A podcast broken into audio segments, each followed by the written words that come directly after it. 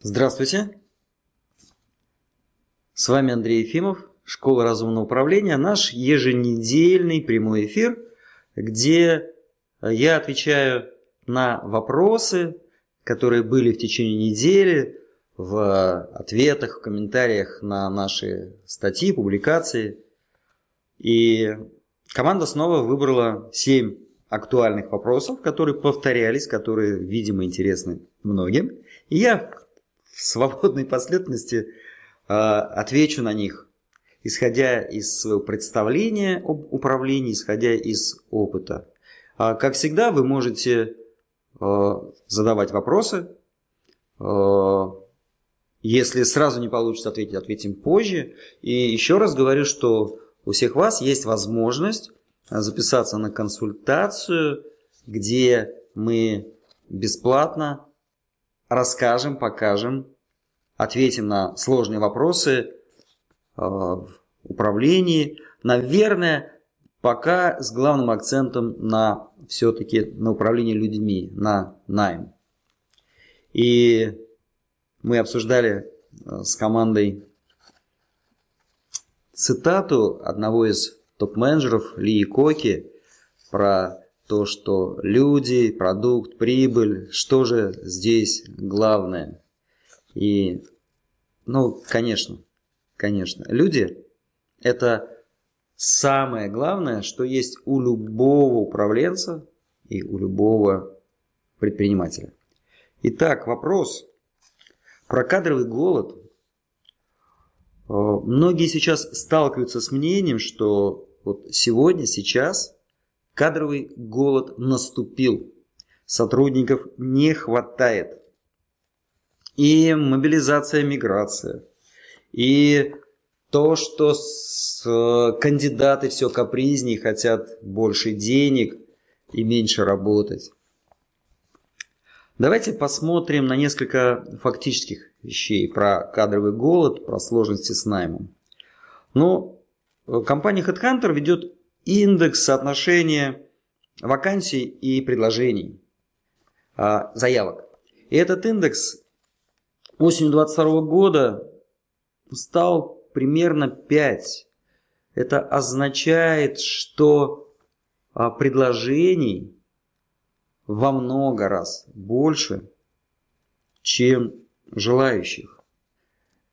Это означает, да, да, это означает, что желающих, да, желающих в пять раз больше, чем предложений. Это означает, что любой работодатель вообще-то должен очень легко находить сотрудников. Почему же так не получается? Количество резюме выросло на десятки процентов. Количество вакансий упало на десятки процентов. Точные цифры называть не буду, но это а, фактические вещи. Много-много должно быть кандидатов Господа предприниматели, почему не удается найти, что происходит? А мое мнение, подтверждаемое практикой, что действительно есть перемены. Есть сложности с оттоком части работоспособного, трудоспособного населения в другие регионы и стран. Есть. Но одновременно очень сильно выросли заявки на удаленную работу из того же Казахстана. Да, возможно, вам не подходит это. А, можно говорить о том, что демографическая яма, что просто мало, маленькое количество людей сейчас способны работать в трудоспособном там возрасте. Коллеги, давайте посмотрим на главные, на основные вещи, на главные принципы. Почему трудно найти правильного, хорошего кандидата? Несомненно, большую роль играет э, ваш HR-бренд. А, ваша интересность как компании а, будущему вашему сотруднику, кандидату. Если первое, про вас никто не знает, второе, знают, но с плохой стороны, от вас увольняются с негативными отзывами, или наведя справки, выявляется, что что-то там неправильно. Конечно, это препятствие. И можно очень долго и настойчиво искать, если HR-бренд не тот, какой должен быть, это будет препятствием. Следующее. Ну, я думаю, это достаточно редкий случай. HR-бренд распространенный. Следующее препятствие достаточно, ну, оно понятное. Иногда действительно предприниматель хочет за очень маленькие деньги получить очень квалифицированного сотрудника. И он разводит руками и говорит, вот не хотят люди за деньги работать. А спрашиваем, а сколько вы хотите? И называется смешная цифра. А, прямо свежий пример, когда ищут помощника руководителя, по сути, ассистента, прямого помощника, не личного, который кофе сделает, такси закажет, а человека, который способен анализировать, обобщать, делать выжимки из информации, а, заместить руководителя на переговорах в крайнем случае. А зарплатная цифра называется на уровне неквалифицированного сотрудника. И что же удивляться-то, что трудно найти на такую работу действительно правильного, хорошего а, кандидата. И сейчас я рассказываю, говоря про один пример, а вспомнилось, а это уже не один, а два примера, прямо вот совсем из совсем свежих примеров. То есть вот это. Но это очень легко проверяется, да? Мы просто смотрим средний уровень по данной должности в том же HeadHunter и понимаем, ну странно предлагать ниже рынка и надеяться, что к вам придут лучшие, те, кто вам подходит. Следующее, но ну, на самом деле, если посмотреть вообще с точки зрения смыслов, то одна из главнейших причин, когда люди говорят про кадровый голод, что те, кто отвечает за найм персонала, просто не умеют нанимать. Нанимают несистемно. А вакансия сформулирована не точно, неправильно, выдумано, выдумано и ничего не имеет, мало имеет общего с настоящим запросом. HR Менеджер по найму не очень точно понимает, кого он ищет, потому что он не представляет, каких, на самом деле, в каких бизнес-процессах участвует этот сотрудник. И поэтому у него и портрет идеального кандидата неправильный, не соответствующий, и нет нормального руководства сотрудника, в котором четко сформулировано и предназначение этого сотрудника, и в каких областях он должен быть компетентен и брать на себя ответственность и как вы будете измерять его работу, насколько он хорошо это делает. Формулировка его результата, его продукта или продуктов. И очень важно, а, как вы будете и за что ему платить. Еще раз, мы в нашей школе разумного управления считаем, что честный обмен между компанией и сотрудником, сотрудником и компанией – это залог успешного найма и долгой плодотворной работы сотрудников вашей компании. Если этого нет, ну так и не нанимаются люди. Вы можете, снова свежий пример, как в одной компании спрашивают, что вот уже порядка 60 кандидатов посмотрели, а не получается найти. Когда вместе с управляющим директором и с HR-директором посмотрели, кого они ищут, искали сотрудников финансовый блок, выясняется, что есть представление о идеальном, и есть реальная ситуация в компании, и они ищут какого-то идеального, который не сможет в их компании работать. Еще раз, бизнес-процессы, руководство, портрет идеального кандидата. И только потом начинают очень привычные вещи, объявления, собеседования и так далее.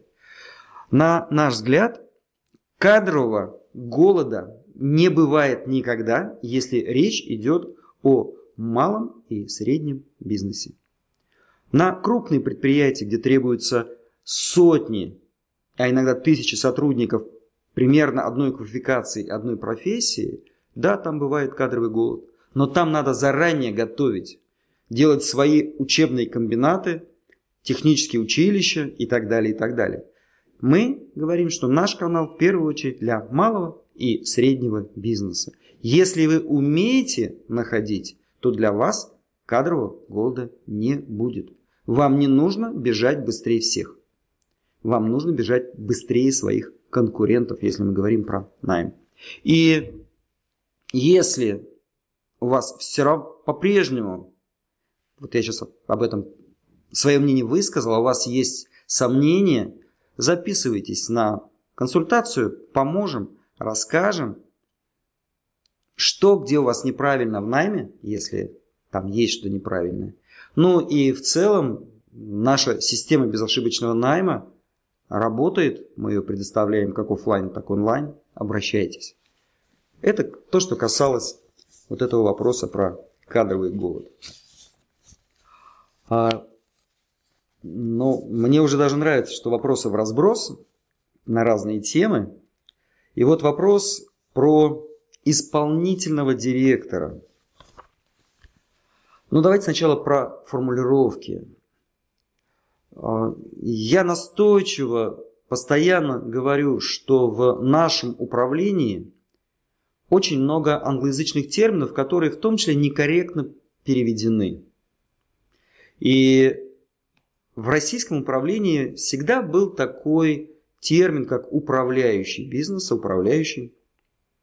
А исполнительный – это модная тема, исполнительный директор, модный перевод от слова executive, где один из смыслов – это руководить и исполнять, выполнять то, что сформулировано, те планы, которые э, уже есть в компании. Э, и нравится, не нравится, мы рекомендуем применять термин управляющий директор. И еще один термин управляющий владелец. Когда речь заходит вот о таком директоре, это означает, что предприниматель достаточно уже вырос, созрел. Он уже понимает, что он и не только хочет, но и может не заниматься рутиной, не заниматься вот этой операционкой, а делегировать эти полномочия серьезному, хорошему руководителю, а самому заняться главным. Определять стратегию, добиваться, чтобы она исполнялась, заниматься продуктом, технологией, заниматься главным – это отдельная тема. А про управляющего. Насколько реально нанять управляющего? Ну, мое мнение и практика подтверждает, что это не очень живая тема. Это из области иллюзий и сказок. Вот я сейчас найму себе управляющего, и он все классно будет делать. Коллеги, подумайте, подумайте, откуда этот управляющий возьмется? Почему он к вам придет, если он такой крутой, что может вас заменить? Сколько вы ему должны платить? Готовы ли вы ему доверять? Если это просто высококвалифицированный менеджер, но тогда вы не полностью освобождаетесь. Вы по-прежнему будете заниматься рутиной и замыкать на себя важные ежедневные вопросы. Если мы говорим про управляющего, это все-таки полноценный руководитель, а, полномочия и ответственность, которые с вашей просто разграничены. И вы точно знаете, за что вы с него спрашиваете, и он это точно понимает. И он понимает, за что он отвечает в компании. Давайте посмотрим на две вещи. Первое. Из нашей практики все-таки лучшими управляющими становятся сотрудники из компании.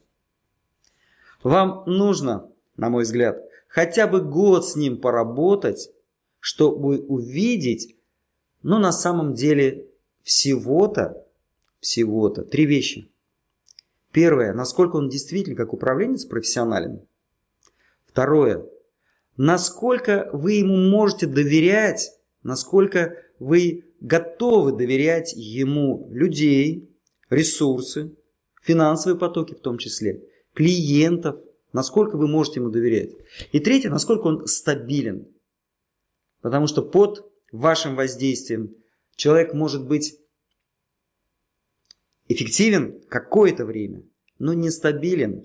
Два-три месяца вы убрали внимание, и он все слабее и слабее, и бизнес проседает.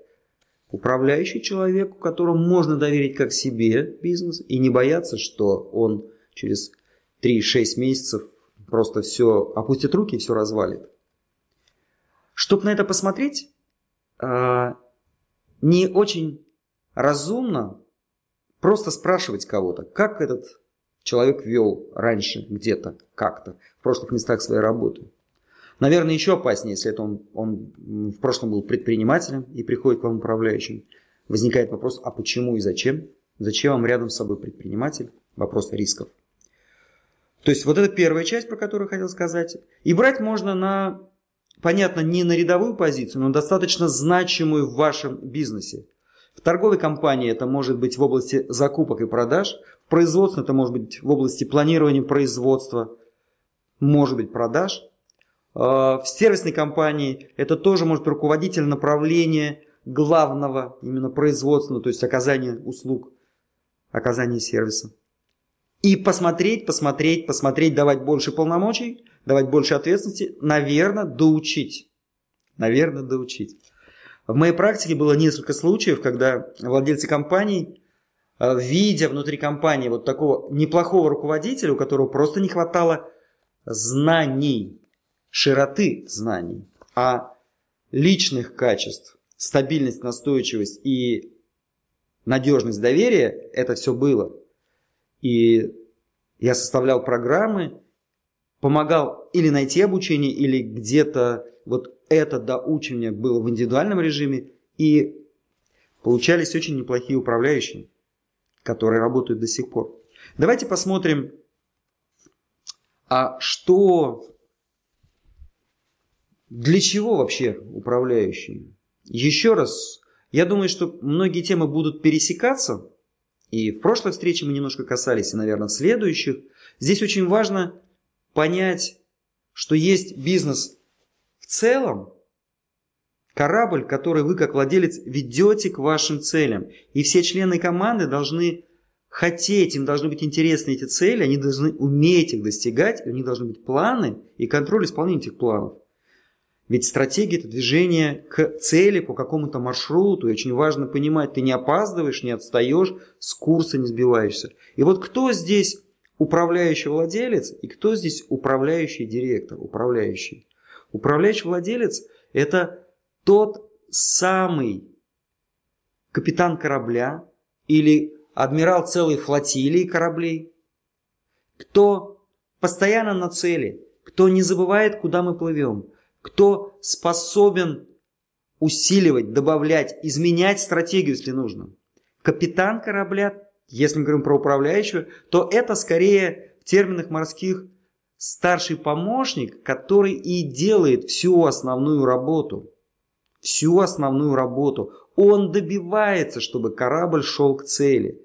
Вот такие аналогии. И давайте тогда еще раз посмотрим, какая область ответственности за владельцем, управляющим владельцем, и какая область ответственности за директором управляющим. И не отдельными списками, как я обычно это говорю, а связь наведем. Управляющий владелец – это постановщик целей. Это человек, который придумал что-то и хочет, чтобы оно было реализовано. Что-то на уровне бизнеса. То есть он добивается, чтобы стратегия была разработана. А стратегия это не только какие-то цифры, но это главное, это маршрут к достижению этих цифр, этих целей. То есть стратегия есть, и она передается управляющему директору для того, чтобы она исполнялась. И управляющий директор берет шесть подотчетных ему главных функций бизнеса, напоминаю, какие – эта идея уже есть, стратегия есть, продукт уже придуман. И нам нужны люди, чтобы начать реализовывать эту стратегию. Так вот, первая функция – это сотрудники, у которых есть понятное руководство для работы, есть понятные контрольные точки, метрики, статистики, как угодно называем, ключевые показатели эффективности. Есть инструмент, оборудованные рабочие места – и мы помогаем им быть на цели, мы помогаем добиваться этих результатов каждому на своем рабочем месте. Это вот функция процессы и люди, управления сотрудниками. Дальше. Любая организация живет за счет клиентов, за счет того, что компания решает проблему клиентов и в обмен получает и деньги, и поддержку, и распространение, рассказывание, вот это то, что мы очень все хотим, это сарафанное радио, берите здесь, потому что здесь очень круто. И эта функция продвижения и продажи, вторая важная функция, за которую отвечает управляющий. Если продукт понятен и известен, если клиенты понятны и известны, нужно донести до них этот продукт и помочь им решить их проблему, невзирая на их сопротивление. Знаете, один очень хороший тренер в области продаж, я бы сказал даже не тренер, а философ области продаж, очень хорошо формулирует, и формулировал, и сейчас формулирует, что хороший продавец это не тот, кто продаст зимой снег на Чукотке. Это плохой продавец, он обманывает людей.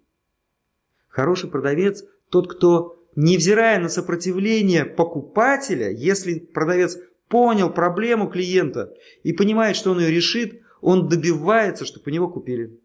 Потому что если он не продал, он не помог человеку. Человек так ушел с нерешенной проблемой. И вот эта вторая функция продвижения и продажи – это область ответственности управляющего директора. И вот бизнес получил деньги, и теперь очень важно грамотно распределить эти деньги на обеспечение бизнеса, на оборотные средства. Понятно, что на оплату, в том числе труда сотрудников. Понятно, что, конечно же, дивиденды владельца, конечно же, резервные фонды, конечно же, производство, которое дальше, если управление финансами это третья функция, то исполнение обещанного клиенту, решение его проблем – это функция четвертая – производство. И, конечно же, бизнес главные средства направляет вот на это, на решение проблем клиентов. Потому что чем лучше мы решаем проблемы клиентов, тем мы нужнее, полезнее, тем лучше и мы живем, как производители этих продуктов. Это относится ко всем и к нам тоже к нам, к школе разумного управления. И управляющий именно здесь важнейшая функция, он это производство обеспечивает, чтобы продукт был именно тот, который хотел клиент. Не хуже, но и не лучше. Не сильно лучше. Ну, у клиента есть запрос, и обмен с превышением, вот такой термин существует. Это круто, но не надо бесконечно. Вторые штаны бесплатно не нужно отдавать. Это неправильно. Вы как бизнес сами не выиграете. Смотрите, еще раз. Владелец определяет стратегию, правила сохранения активов, продукт, который он производит, технологию управления, а управляющий все это исполняет. И вот смотрите, продукт произведен, клиент его получает, и он же может быть иногда доволен, иногда нет. И вот возникает очень важная функция контроля качества и приведения этого качества в нужную норму. И тут нужно, но достаточно получается очень получается обширный ответ на этот вопрос, но тем не менее давайте а, я все-таки затрону это тоже. Если клиент недоволен, если продукт не того качества, то существует всего две причины. Всего две. На самом деле их, конечно, миллион, но можно их сгруппировать всего по двум признакам. Или у нас сотрудники неправильно что-то делают. Мы им полностью дали все условия производить хороший продукт, они нарушают наши правила, наши технологии. Первая причина – сотрудники неправильно делают. Вторая причина – сотрудники стараются изо всех сил, а процессы не позволяют им делать хороший продукт. Ему нужно закручивать винт отверткой, а у него нет отвертки, ему дали молоток, но он его и забивает, несомненно. То есть процессы могут не соответствовать. И вот это важнейшая функция, это не, не функция владельца, это функция управляющего. Разбираться, спрашивать клиентов, что так, что не так, постоянно интересоваться, самим контролировать качество, но обязательно интересоваться, разговаривать с клиентом. И если сотрудники недостаточно делают качественный продукт, корректировать сотрудников, помогать им исправляться, быть лучше. Если процессы неправильные, исправлять процессы, делать их оптимальнее эффективнее. И знаете, один из показателей, вот то, что эта функция работает хорошо, это растущая маржинальная прибыль на одного сотрудника. Вот как-то так. И есть еще одна шестая функция. Это подготовка бизнеса к будущему росту. Это проверка. А давайте еще продукт попробуем. А давайте попробуем привлечь партнеров, не конкурентов, кросс-продажи какие-то сделать. А давайте вложимся в пиар, и о нас узнают, и нашим продажам будет легче продавать. Это тоже важная функция. Вот, наверное, эта функция наиболее близко к функции владельца, и очень часто владельцы, даже став управляющими владельцами, эту функцию не хотят отдавать. Там все сложно с бюджетами, там очень сложно в микробизнесе, в малом бизнесе, в среднем очень сложно эффективность посчитать. А на расчет, на оценку эффективности тоже требуются ресурсы. То есть тоже требуются какие-то затраты. Так вот, у нас есть владелец, управляющий, есть управляющий директор. И если мы говорим про главное, что различает, владелец это вдохновитель. Это человек, который помогает людям оставаться на цели. Директор это все-таки жесткий руководитель, который добивается, чтобы работа была сделана. И перед владельцем он отчитывается по качественным количественным показателям и по деньгам, пришедшим в компанию, и по прибыльности бизнеса, и выполнению плана в численном выражении плана производства, и по уровню довольных клиентов. Давайте не буду усложнять, вот такая примерно область. И исходя из этого, немножко отошел, наверное, от заданного вопроса, но тем не менее, исходя из этого, рекомендация.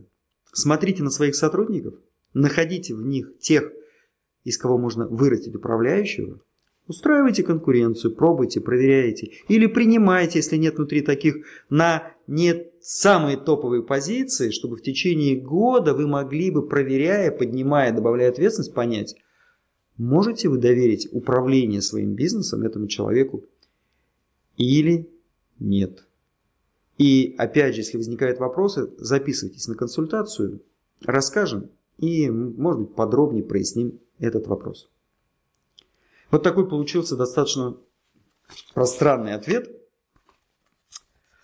Но смотрите, тут совсем маленький вопрос. Почему не получается нанять сотрудника? Топ-3 ошибок. А в любых... Ну да, хочется просто совет дать и все, но мы в своей школе разумного управления подход приветствуем такой. Есть уровень просто советов, инструментов, есть уровень технологий и уровень смыслов. Вот почему не получается нанять сотрудник на уровне смыслов, я уже отвечал вот вопросом раньше. А вы как компания, кто вы, насколько вы интересны и насколько вы хорошо понимаете, ваш человек, не ваш человек. Вы понимаете, кого вы ищете или нет? Это на уровне смыслов. А на уровне ошибок, ну, смотрите, самый простой вариант. У человека, у менеджера по найму, у HR нет портрета идеального кандидата. И он думает, что он знает и ищет не того, кого надо.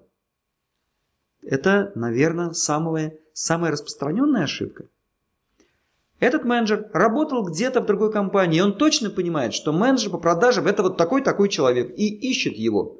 А в вашей компании, оказывается, менеджер по продажам это человек с особенностями, с другими качествами. И к нему надо по-другому подходить. И система оплаты может быть другая. И обращаться в объявлении к нему нужно по-другому. Нет нормального портрета идеального кандидата. Одна из главных ошибок. Что из этого вытекает? Я об этом уже говорил. Портрет нормальный не нарисовать, если нет руководства сотрудника.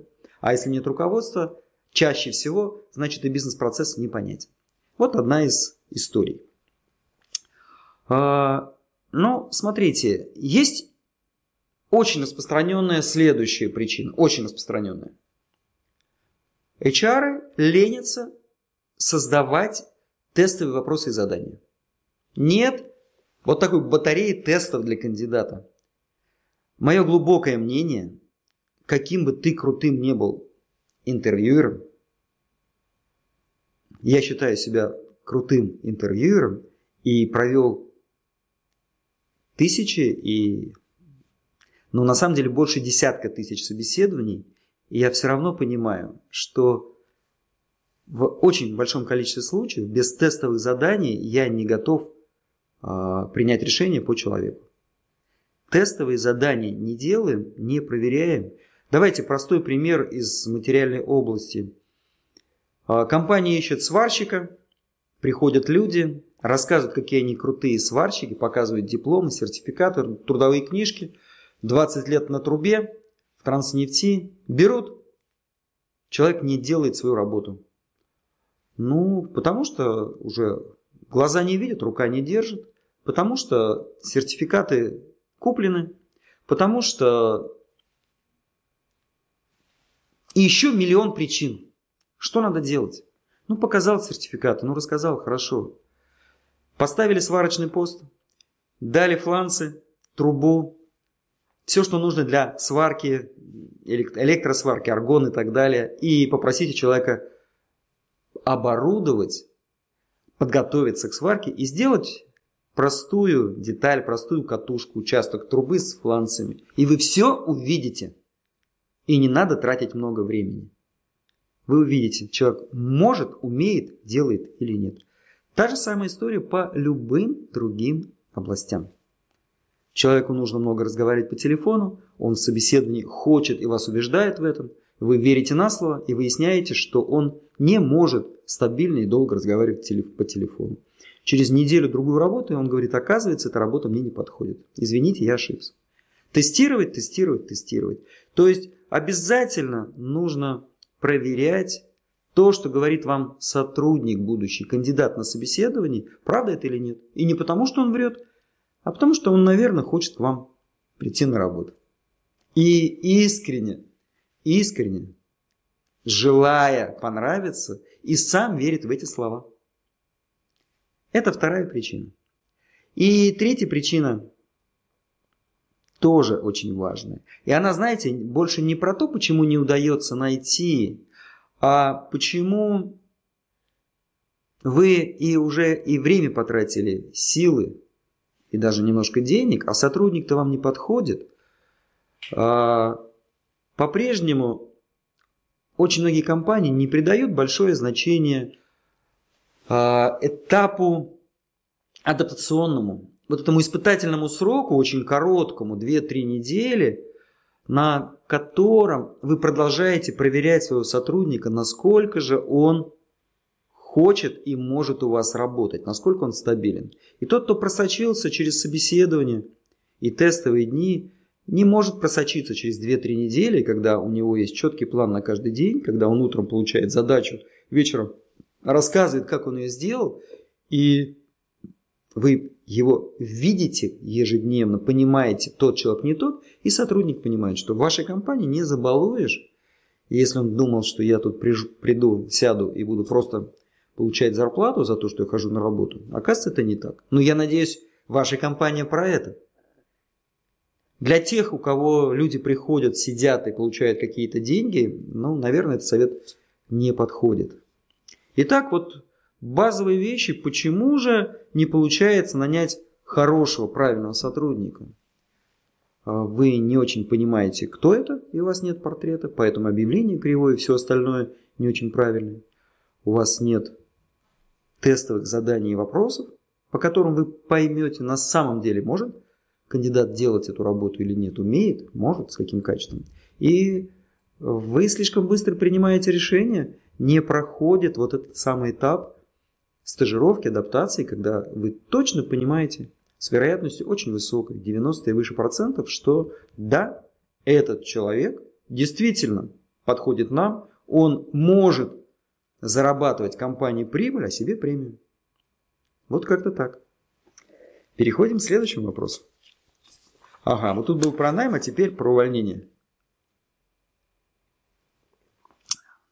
Я не люблю увольнять. И приходилось много увольнять. Приходилось, по сути, спасая предприятие из очень низкого состояния, расставаться ну, на одном из крупных производственных предприятий. В течение полугода пришлось уволить около 600 человек. В течение полутора лет приняли гораздо больше, но не тех, кого уволили. Потому что тогда это было в том числе и оправдано, что за несколько лет, ну 5-6 лет без власти по сути и очень неэтичного управления многие сотрудники ну, просто перестали быть честными людьми. Пили и воровали. Пришлось расставаться. Это нелегкая история. Но, тем не менее, почему руководители боятся увольнять? Причин всего несколько. Я честный человек, как руководитель. Я плохо ставлю задачи, у меня нет метрик, нет показателей. И сотрудник вроде бы не делает, вроде как не годится и надо увольнять, а я сомневаюсь. Может быть, я не прав, может, я неправильно ставил задачи. Вот одна из причин. Следующая причина. Я умею ставить задачи и ставлю их. Сотрудник выполняет их не на 100%, не на пятерку и даже не на четверку, а на тройку, а то и с минусом. А я его не увольняю. Почему? А я нанимать не умею. У меня есть в голове идея, кем-то внедренная, что сейчас кадровый голод, хороших сотрудников нет, все хотят только денег, а работать не хотят. И у меня есть где-то в бессознательном, что я этого уволю, к которому я привык, которого я знаю, где его слабые места, где сильные. Ну ладно, на него надо подавить, надавить, покричать, и он будет работать какое-то время. А нового-то я могу и не найти. Вторая причина. Вы не умеете нанимать, поэтому боитесь расставаться. Есть и более философские причины, когда жалко, где же он работу найдет. Сейчас время непростое. Но, знаете, для крупного бизнеса это привычная история. Для среднего часто бывает. Для малого бизнеса это очень странная история. А в малом бизнесе, тем более в микробизнесе, где работает 10-15 человек, любой сотрудник на вес золота. Уволите плохого, кто не дорабатывает, примите хорошего, компания поднимется. Примите слабого, компания опустится, сдуется. Это очень важный момент. И предлагаю вам посмотреть, вам, владельцам, посмотреть на это вот с такой стороны. Вы недовольны сотрудником, он не дорабатывает. Вы ему об этом регулярно говорите, он сам это знает. И он продолжает у вас работать. И вы его ругаете, терпите. Возможно, почему-то вам это удобно. Посмотрите, насколько вы готовы брать на себя ответственность, вы человека развращаете, вы разрушаете его, он становится еще хуже, он не дорабатывает, он нарушает обмен в вашу сторону, а вы его терпите и кормите. Что его мучить-то? Вы знаете, такое количество примеров, когда с сотрудником разговариваешь, показываешь ему, что, ну смотри, ты не справляешься, а почему ты не справляешься? А тебе это, скорее всего, не интересно. Найди себе работу по душе. Что ж ты мучаешься, дорогой? Владельцы, отпускайте таких сотрудников. Не разрушайте себя, не портите себе карму и не разрушайте их. Ну, если не умеете нанимать, welcome к нам. Научим. Система безошибочного найма гарантированно дает понятный, стабильный, уверенный найм. Не уверены, что правильно планируете работу и правильно контролируете? Обращайтесь. Поможем в консультации, в консалтинге. Это тоже наши компетенции, как правильно построить планирование и контроль исполнения. Это как раз работа вот управляющего директора. Поможет. Уберите эти две причины. И если вы точно и четко ставите цели и контролируете их, и видите, что сотрудник не дорабатывает, ну, значит, первая причина исчезает. Вы имеете право расстаться с таким сотрудником. Вы видите, что он не ваш. Второе. Если вы не умеете нанимать и научились нанимать, вторая причина исчезает. И вы расстаетесь с теми, кто мешает вам двигаться к целям. Ну да, есть третья причина. Возможно, вы не знаете своих целей.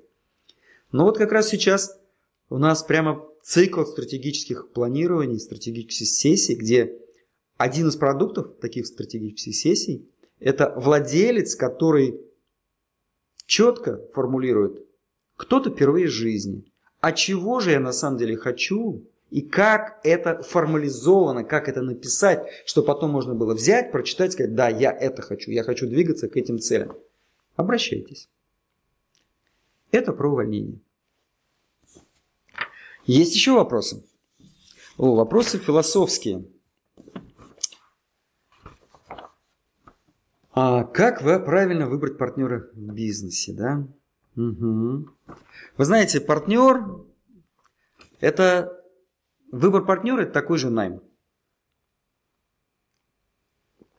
А когда мы нанимаем, мы точно понимаем, что будет делать этот человек, и точно рисуем портрет идеального кандидата. А, вы знаете, может быть, немножечко отвлеченная тема, но и если кто-то холост не женат, не замужем, то и к выбору супруга, к выбору второй половины можно точно так же подходить. Понять, кто вам нужен. И очень важно, очень важно. Многие говорят, ну вот надо, чтобы он меня дополнял по компетенциям. Возможно. Но самое главное, важно, чтобы у вас были общие ценности, чтобы одинаково относились к жизни. Слово «честность» чтобы для вас было одинаково понимаемо. Я сейчас не претендую про уровень этой честности. Важно, чтобы вы одинаково понимали базовые ценности. Что такое жизнь, что такое честно, что такое нечестно, правильно, неправильно. Вот первая история, вот эту. Второе, ну, конечно, ценность это фундамент. Здорово. В семейной жизни это самое главное, единственно главное, кроме общих ценностей. Важно, чтобы цели у вас были одинаковые, чтобы вы шли к одинаковым целям. У меня в жизни много примеров предпринимательского бизнеса, лично моего. И вот один из примеров, когда ну, не так давно я вышел из партнерства бизнесового по причине, что у нас ценности совпадали, цели стали расходиться. Мы на стадии совместного начала, совместного движения шли к одним целям. А мой партнер был существенно моложе, и ему хотелось это... Я передаю ему привет. Ему хотелось через 10 лет многомиллиардный бизнес, и эта цель. Я сейчас не буду говорить а, не направление, про, только про те вещи, про которые ну, можно говорить. И, соответственно, такая цель действие вызывало определенные. Меня вполне устраивал этот бизнес как некое место, где можно обкатывать современные управленческие решения, где то, что я рассказываю в консалтинге, подтверждено, подтверждалось и реализовывалось, и эти идеи не пустые, не книжные, не чьи-то чужие, а на самом деле проверенные. И при этом должен быть достаточный уровень заработка и он достигался. Понимаете, о чем я? Партнерство правильное, когда у вас есть базовые ценности близкие и цели близкие. А следующее есть еще, ну, более тонкая вещь, наверное, сейчас не буду рассказывать. Давайте. И вот эти две вещи надо обязательно записать. Это не обязательно заверенное у нотариуса какое-то соглашение. Это может быть джентльменским соглашением. Хотя заверить у нотариуса не вредно. Но это заверенные правила. Знаете, такой брачный контракт. Как вы ведете совместный бизнес, и если вдруг что-то у вас, ценности и цели вдруг расходятся, становятся разными, как вы расстаетесь? Вот так надо выбирать партнера в бизнесе. Вы знаете, есть железное правило. Лучше дружить с тем, с кем делаешь бизнес, чем делать бизнес с кем ты дружил. Деньги, большие деньги – это большие энергии, и там много спрятано всякого. И кругом много примеров, когда люди рассориваются из-за того, что они правила не написали. И ну а то, что не написано, то неправда. Это наше глубокое убеждение. И, к сожалению, очень крепкие бизнесовые союзы могут расходиться, расставаться, разрушаться из-за того, что правила были не написаны. И Регулярно происходит, что я консультирую владельцев бизнеса вот в таких сложных ситуация, когда вдруг выясняется, что ценности оказываются разные. Один считает, что вот это допустимо, второй считает, что абсолютно неправильно, нечестно, недопустимо. И неважно, не, не обязательно в отношении друг друга, в отношении клиентов, в отношении сотрудников, в отношении государства. Ценности, цели, куда мы идем, маршрут. И обычно, если улаживается, то улаживается единым путь, единственным путем. Э, прописываются, сначала формулируются, потом прописываются новые соглашения. Если они устраивают стороны, то бизнес может дальше идти. Относимся к партнеру как очень важному для нас человеку. Ну, вот такой вопрос.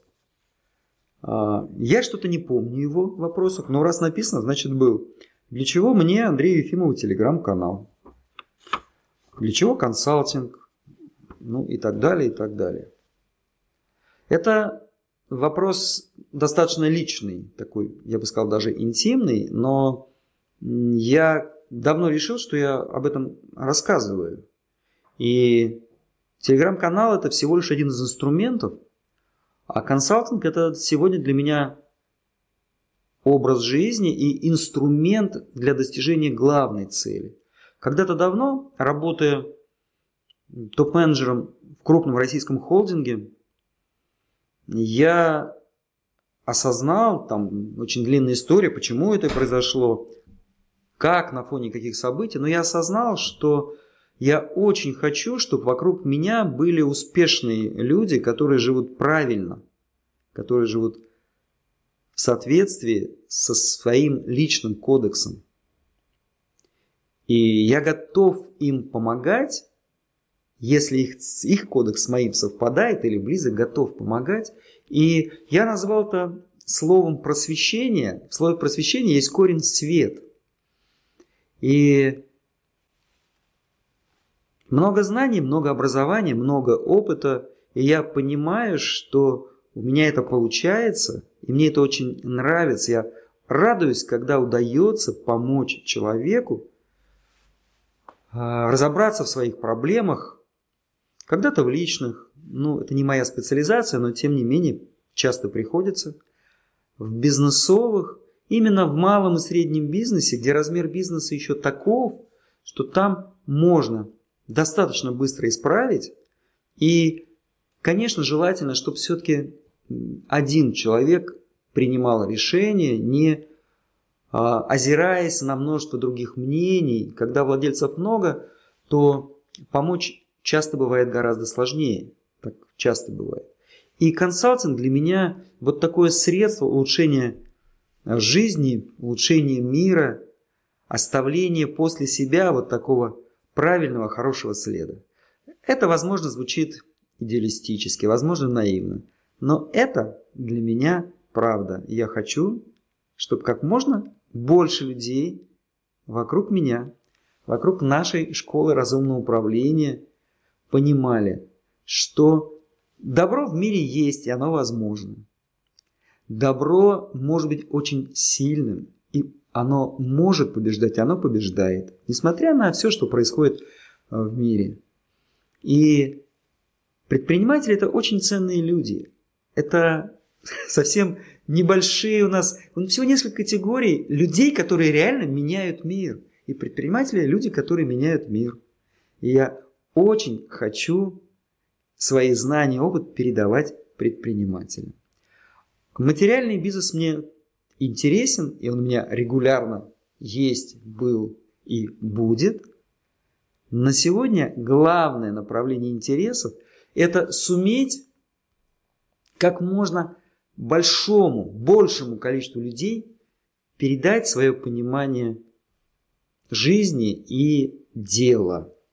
И я уверен, что я на это право имею, и у меня есть на это способности, но надо научиться это делать лучше. Надо научиться доносить свои идеи как можно большему количеству людей. Телеграм-канал – один из таких инструментов. Я думаю, что я ответил. Ответил. Но еще такой вопрос, как принимать сложные решения руководителю. А, у нас подходит время уже, на самом деле, к концу. Мы заявляли, что 30-40 минут, уже больше. Э, извините, что отвечая на какие-то вопросы, заговорился и говорил по-настоящему важных, по-настоящему важных для меня вещах, как принимать сложные решения. Знаете, а, в языке в любом, и в русском тоже, а, иногда в корне слов есть ответ. Вот все, что сложное, в нем есть что-то неправильное. Сложное – это с ложью. Ищите простые решения. Есть древнейшая мудрость, все гениальное просто. В жизни так и получается, что не усложняйте. Найдите главную причину неудачи и устраните ее. Делайте это по шагам. Не надо все сразу сваливать в один котел и смотреть на гору проблем и говорить, это невозможно решить. Конечно, конечно. Найдите что-то одно правильное для вас, сделайте это, обопритесь на это и вот так ниточку с кусочек за кусочком эту веревочку вытаскивайте. Не усложняйте, не усложняйте. И еще раз, с вами был Андрей Ефимов, Школа разумного управления. Вы можете задавать вопросы, вы можете обратиться за консультацией. Специализация нашей школы – это именно простые и разумные способы управления. Микробизнес, малый бизнес, малый бизнес, который хочет быть средним, иногда средний бизнес. Обращайтесь, мы сделаем все, чтобы вы процветали. Спасибо.